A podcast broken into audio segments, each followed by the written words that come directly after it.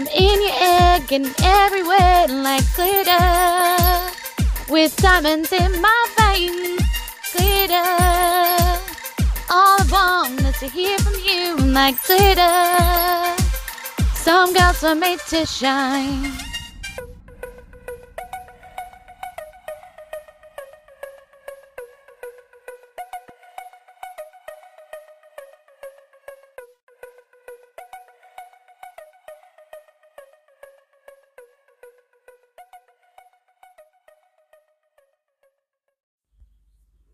Kia ora, tēnā koutou katoa. Hello and welcome back to all of you to Jules from N Z, the glitter episodes. I'm rambling about topics and talking about my crazy life. So, ke te pēhea koutou on New Year's Day in two thousand twenty-two.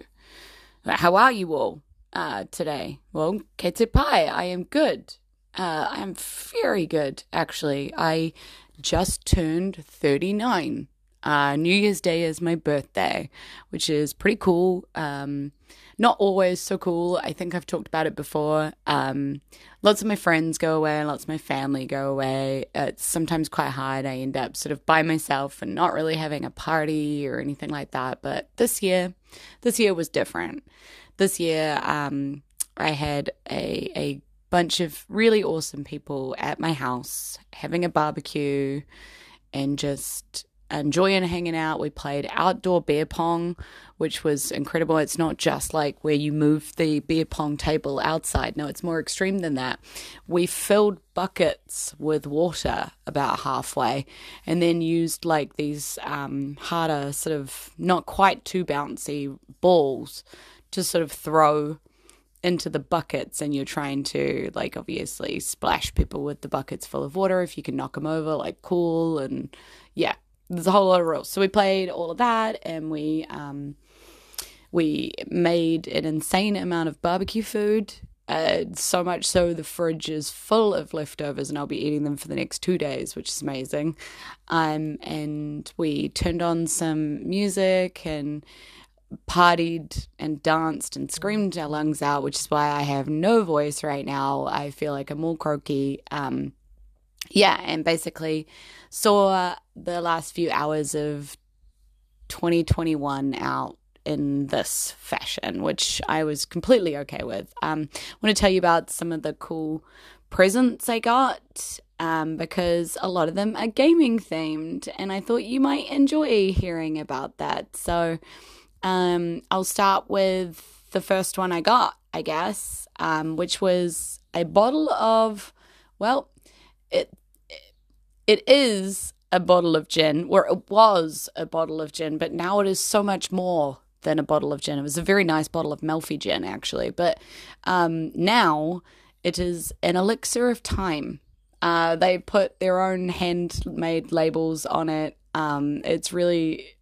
really creative and really cool. The Elixir of Time has instructions on it. It says that you must drink this potion, and at the stroke of midnight, you will gain one level. Uh, there is a warning on that, though. Uh, warning, excessive use of this potion will cause double damage to yourself. Um, then they put little stats along the bottom. I haven't got the bottle here with me, um, but I do remember that it gives you a plus three to charisma and a negative three to intelligence. Now, they had that it gives you a plus three to dexterity because when you're drunk, you're in a, you're able to do seemingly impossible feats of um, randomness, like how you managed to run along that banister rail or whatever, um, telling everybody you could while they're all yelling, you know, support for you, or how you managed to play that incredible um stroke of on the pool game or whatever is all dexterity, and I get that, but like how much of that is just bad recollection and bad decision making, not necessarily higher dexterity?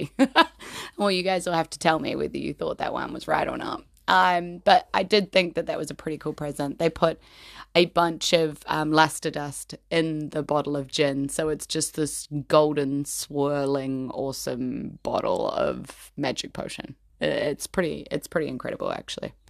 And then um, I also got um, some presents, presents, and um, they've been haunting me because it's it's got like a it's been under the Christmas tree since Christmas, because my birthday is so close, that often happens. And one of the presents has had a B D and D sticker on it, and B D and D is the local friendly gaming store here that is actually very local, very friendly, and very full of um, actual D and D, not just a board game store or not just a Magic the Gathering store, but actually D and D. And they've um, hired me recently to run some games in there and stuff, and they're just a really cool group of like really supportive tabletop people, which is amazing, and I cherish that, and I'm shopping there all the time and supporting them and telling everybody about them, and I just think they're awesome. So um yeah so the sticker has been on one of the presents for forever and just haunting me because I didn't know what it was. I couldn't really figure out the sizing of it. I should have, now that I've opened them, but um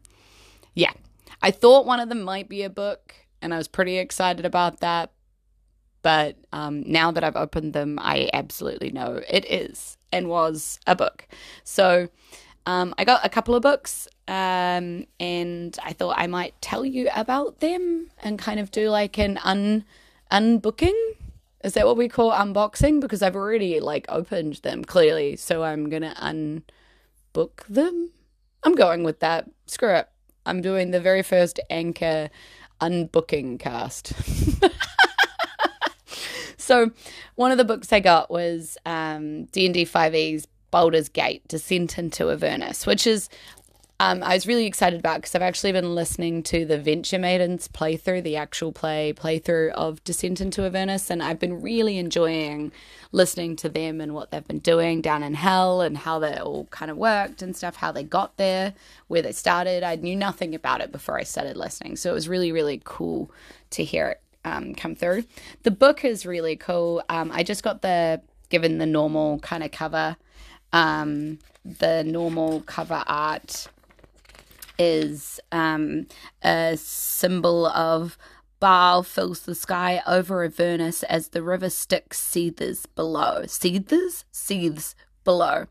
Um, shows the archdevil Zariel reaching for her sword, a reminder of her angelic origins, as her evil henchman Haruman follows her into damnation. Uh, so it's pretty sick cover. Yeah, pretty sick. Pretty sick. Um, so, yeah, and it came with a big giant map in the back of it, which I've already yanked out. Um, and actually already laminated and framed because this one I got early. So um, it was pretty cool to be able to do that. The appendixes are really awesome in this book too.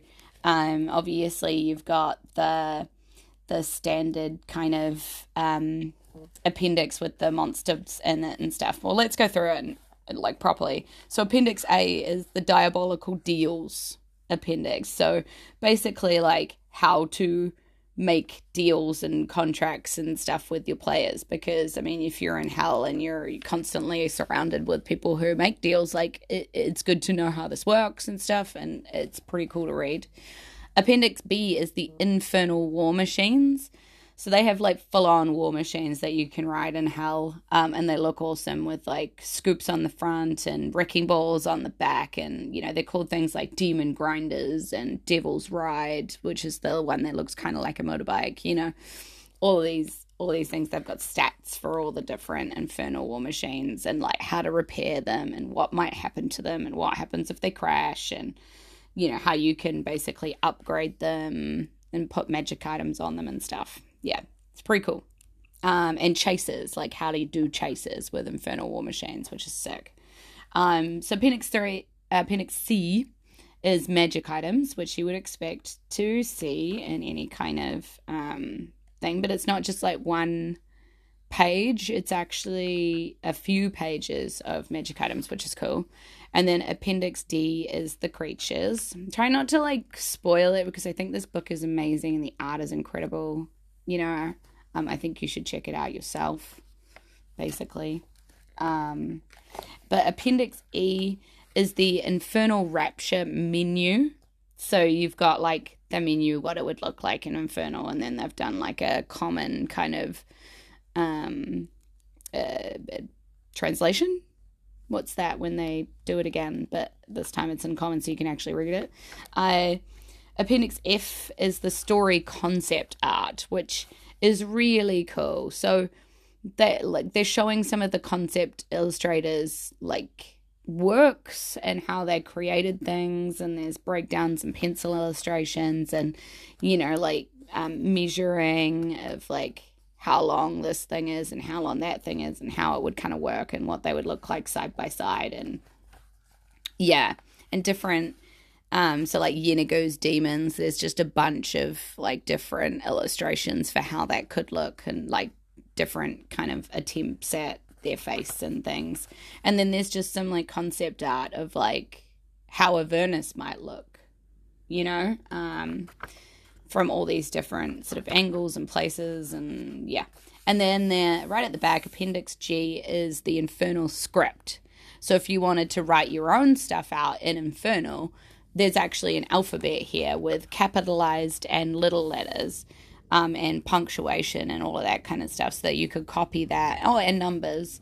Don't forget the numbers. Um, copy that um, and make that work for your players. If I was a better calligrapher, a cal- calligrapher, calligrapher, yes, calligrapher, um, this would be awesome. I think this would be time consuming for me. I would probably struggle with this, but I like the idea, so maybe I'll give it a go.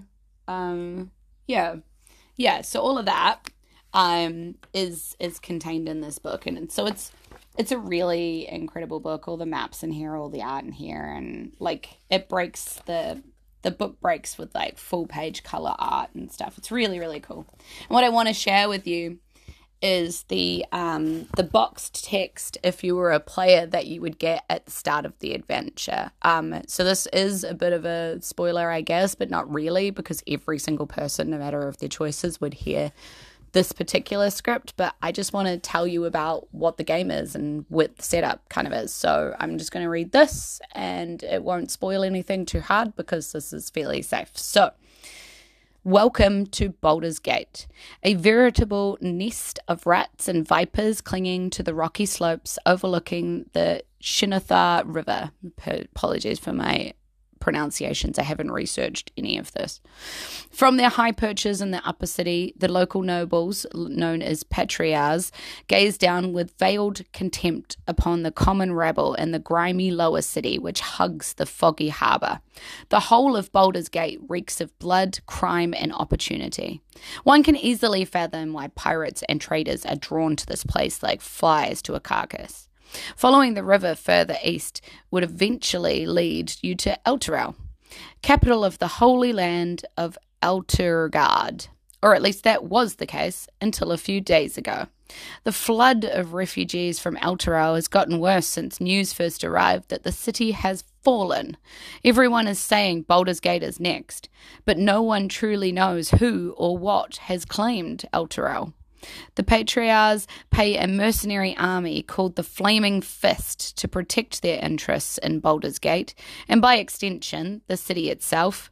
The Flaming Fist has gained even more power since their charismatic leader, Ulder Ravengard, claimed the title of Grand Duke a few years ago. Apparently, Ravengard is missing.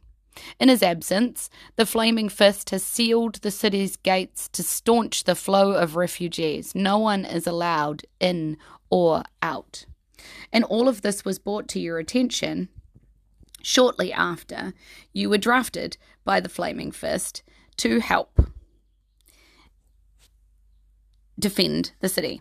Your orders are to speak to Captain Zodge at Basilisk Gate, which pierces the city's eastern wall and takes its name from the various statues that rest in its niches and perch upon its battlements.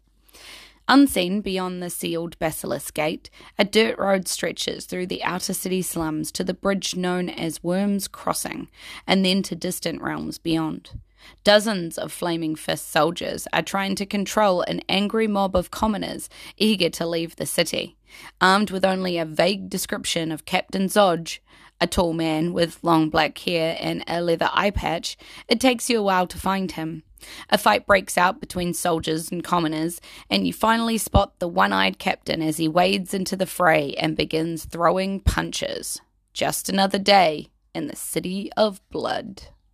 So that's how you're welcomed into Baldur's Gate, Descent into Avernus. And if you're interested in going to hell and, and finding out what happened to Elturel, uh, that's the book for you to do that in. And it's pretty incredible. Yeah. I'm really looking forward to finishing listening to the Venture Maidens playthrough and then reading the rest of the book, because I haven't read the rest of the book yet because, well, I don't want to spoil it. Duh. You know? Um, yeah. But anyway, that's not the only book I got. Um, I also got uh, another D and D five e adventure module. Um, this one is a particular favorite of mine, and I've been excited about getting it one day for myself. But um, this one is The Wild Beyond the Witchlight, and it's the um, alternate cover I've managed to get my hands on, um, which is incredible, uh, thanks to my partner buying me it. And it's beautiful. It's actually beautiful. It's this like silvery gold cover, Um, and it's all metallic. Like the whole thing is like a metallic kind of print. Um, and the silvery gold's got like these butterfly wings kind of inlaid into it. So it looks like engraving, but it's obviously not. It's like, you know, paper. Um, and on the front, it's got this really stylized um, displacer beast kitten um, that they say Hydro seventy-four represents Star, a displacer beast kitten that loves adventuring in the Feywild, and a wondrous magic item called the Witchlight Vein graces the back cover. Um, and honestly, this cover is divine, to die for. It's it's so pretty. Um, I'm really stoked. In fact, the whole book is goddamn adorable. Everything is just full of color and butterfly wings. I mean, it makes sense, right? It's the Feywilds, you know. It's it's of course it's going to be beautiful and and and you know, just enrapturing. But everything is just colorful. You know, they've even colored the different chapters and stuff. Like there's a little wee tab, like a butterfly wing tab at the corners, so you can see easily like, that's the first chapter, that's the second chapter, that's red, and then orange, and then blue, and then purple, and then green. You know, it's so easy to see what's going on, and I love that. I really, really love that. Um, I think they've done a really good job on um, designing this book. It's just so beautiful. Just so beautiful. Uh, yeah, they They did amazing. Um, this one here also has some cool appendices. So you've got some of the standards. You know, you've got your magic items, which is, again, a few pages, which is pretty cool. Then you've got the factions, because it needs to tell you about the Hourglass Cavern, the League of Malevolence, and Valor's Call. You know, the different um, things that are going on in this book without trying to spoil too much, you know. Um, and then you've got the creatures in Appendix C.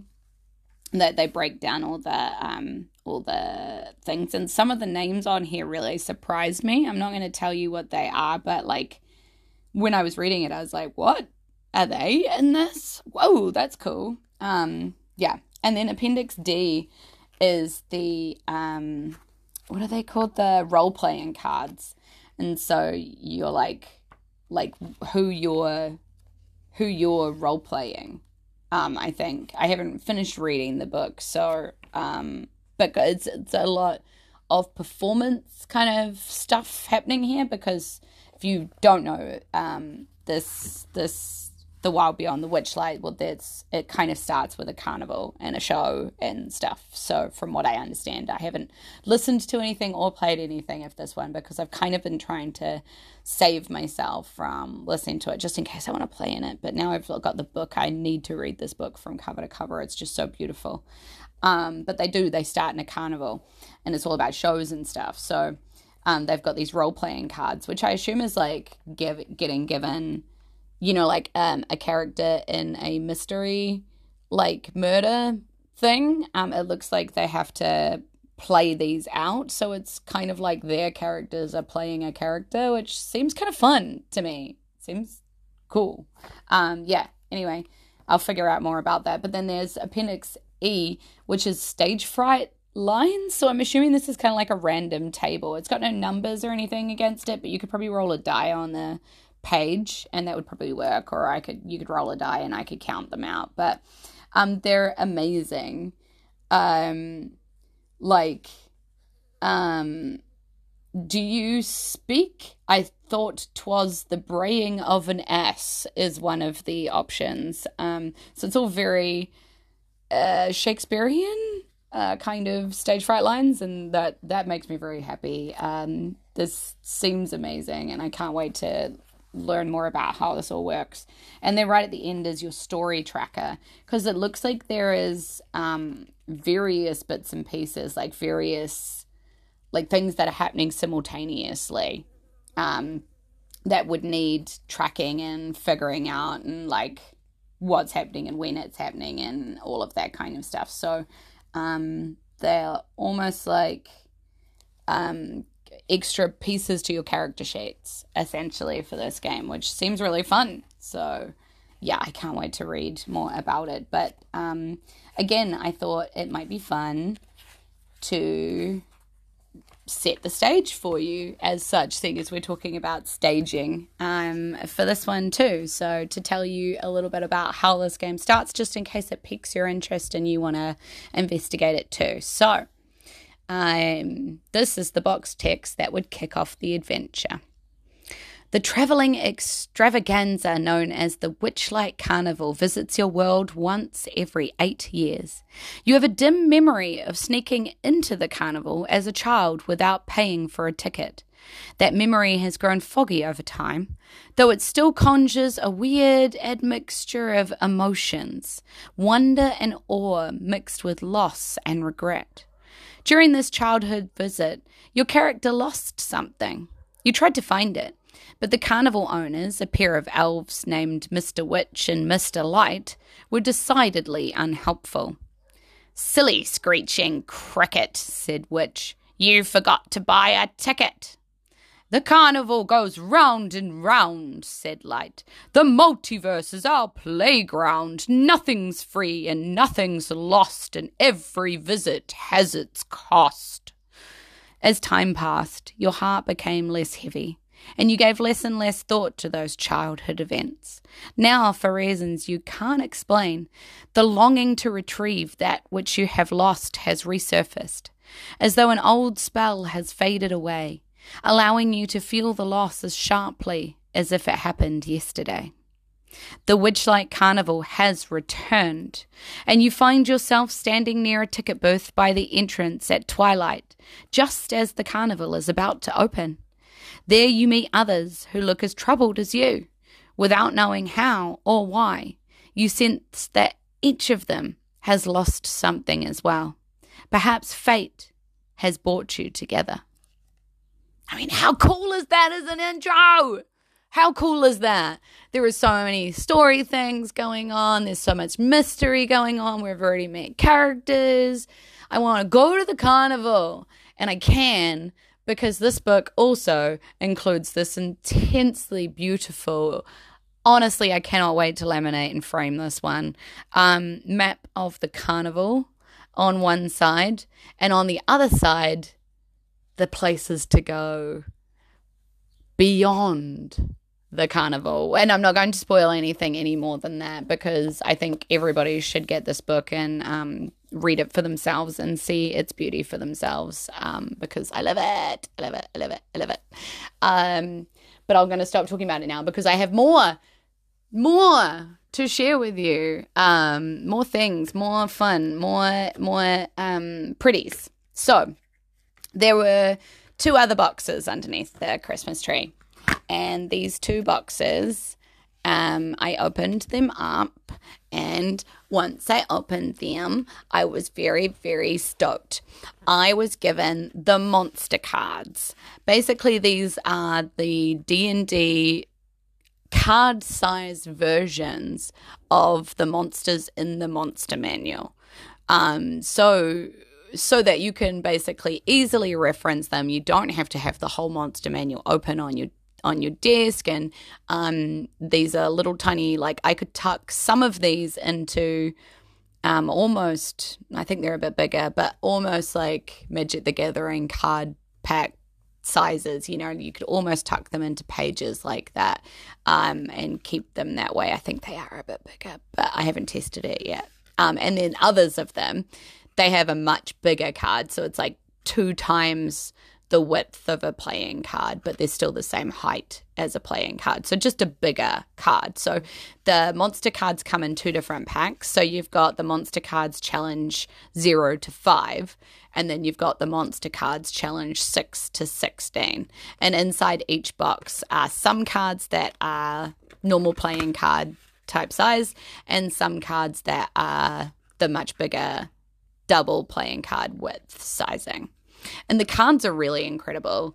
Um, very clever, like how they've managed to do these. So like obviously the ones with lots of information and things have gone on to these bigger cards, or maybe they're just, um, I don't know how they've designed, decided to do it. Maybe it's all because they're large. They've decided to put the large ones on large. I should actually look more into this and figure this out because I haven't at all. Um, I, I mean, I've played with them all and looked at the pretty art, but I haven't figured out why some are large and why some are small, but I should. Um, but like, for instance, I just pulled out one at random and I got the Rug of Smothering, which is incredible because I love this rug.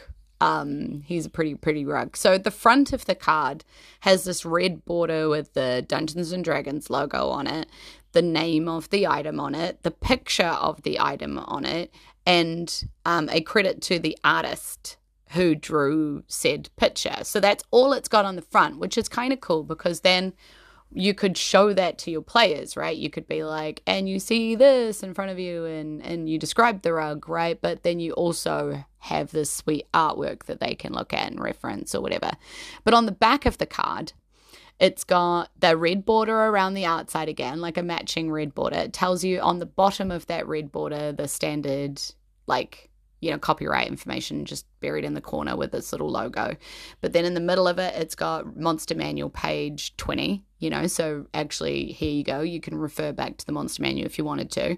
In big letters in white on the red border, it's got challenge two bracket four fifty X P bracket. So all of the big information right there. And then above that in like tan boxes in and amongst this red border, it's got all of the extra information, A C, H P, speed, and all of their stats and all of their immunities and senses and all of their tricks. And then on the other side of the card, because this is the double-sided one, um, it's got the action. So it's only got one action as a rug. He can smother. Um, but, you know, I've seen these cards with like lots of, lots of stuff coming on. So yeah, the cards are really cool. And, and honestly, for conventions and stuff like that, just being able to take, I know what game I'm running. I know I'm running it like five times in the same day. I can take the cards for the monsters that I need and just shuffle through them quickly. A lot less gear on Um, the table, um, a lot less stress for me, flicking through pages and bookmarking my m- menu and it getting wet when I'm trying to drink a cold V and, you know, all of that kind of drama. These cards are also slightly like, they almost look like a laminated card, so they look like they'd be pretty hardy. I still wouldn't want to dip them in water or anything, but I think, you know, like you could probably wipe them if you got a bit of chocolate on them or something, which is handy for people like me who eat a lot while I'm playing. Um, so, yeah, I'm pretty stoked, honestly. This is a good Christmas, you know, Christmas birthday. Um, yeah, I'm I'm I'm looking forward to playing with my toys, with my monster cards. I'm looking forward to rolling out those adventures one day. I'm looking forward to adding that Witchlight Carnival map to my room so I have another amazing map on my my brand new office walls. Like, yeah, people just did good this year. People did real good this year. I'm I'm a very lucky, spoilt lady. Um, and basically I just wanted to say all of that, and I thought you might enjoy hearing them be unpacked. Um, that was an unboxing. Look, I took monster cards out of a box, so I technically unboxed. Ha-ha! Haha, it wasn't just an unbookening. Um, but yeah, I thought you might enjoy hearing a bit about the cards and the books and, and seeing if you might want them for your own collections and uses and things. So um, thanks for indulging me on this birthday cast. Also, because it is my birthday, um, I turned thirty-nine. Holy crap, one more year until I'm forty. That's insane. That's insane. when did that happen? Like, clearly time is a weird and wobbly construct um, that I forget happens on a day-to-day basis when I'm booking in, oh, I've got a game on Tuesday and a game on Thursday and a game on this day. Um, I forget that that also means that time is moving. Um, but yeah, uh, it's, yeah, it's been an incredible start to the year. I I have a cheesecake that I made waiting for me downstairs. Um, it's a white chocolate and raspberry cheesecake um, that I made with triple chocolate biscuits uh, as the base of it. So it's just decadent and indulgent and amazingly creamy and just divine. And I have to eat it all in a day or so because you can't leave like cream cheese, white chocolate and cream um, and str- like raspberries and strawberries just sitting in a fridge for days. So I've got an excuse to eat an entire cheesecake basically. So that's kind of amazing. Um, and I have so much barbecue food, I don't really need to cook for a while um, because we had Krantzky's and bacon again this morning. So um, yeah, I think I'm set for a while. But yeah, it's been an amazing start to the year, and I, I just feel like this year is going to be an amazing year. So for everybody out there that's listening, happy new year. May your year be an amazing year. I really hope that you started your year in such an awesome fashion. Um, and I look forward to sharing all sorts of new and wonderful D and D things with you again soon. I've got so many calls to get back to and so much stuff to share with you. I've got lists and lists of stuff I want to talk to you about. I just never get on the mic to do it. So I was like, I've got these two books and I've got these two little card presents, and I just, I'm going to share them with you before I put it off again. I just need to be more like Joey, you know, just cast wherever I am, wherever I feel like, just airport cast it, you know, just for fun. Let the people around me listen. Who cares? That's what I need to do, because that would be the only way to actually get more podcasting in. So um, maybe I'll do that. I don't know. Uh, it might be too self-conscious to airport cast. Very brave, Joey. Um, but I look forward to continuing to listen to all of um, your amazing anchor podcasts. I really enjoy seeing your episodes pop up and listen. So I am there listening along, even if I'm not sending messages. Um, much love to you all out there. Um, and yeah, um, aroha nui and enohora ka kite ano. Mwah. Love you all. See you again soon. Bye. I'm going to go enjoy my birthday and maybe... yeah, maybe have another beer.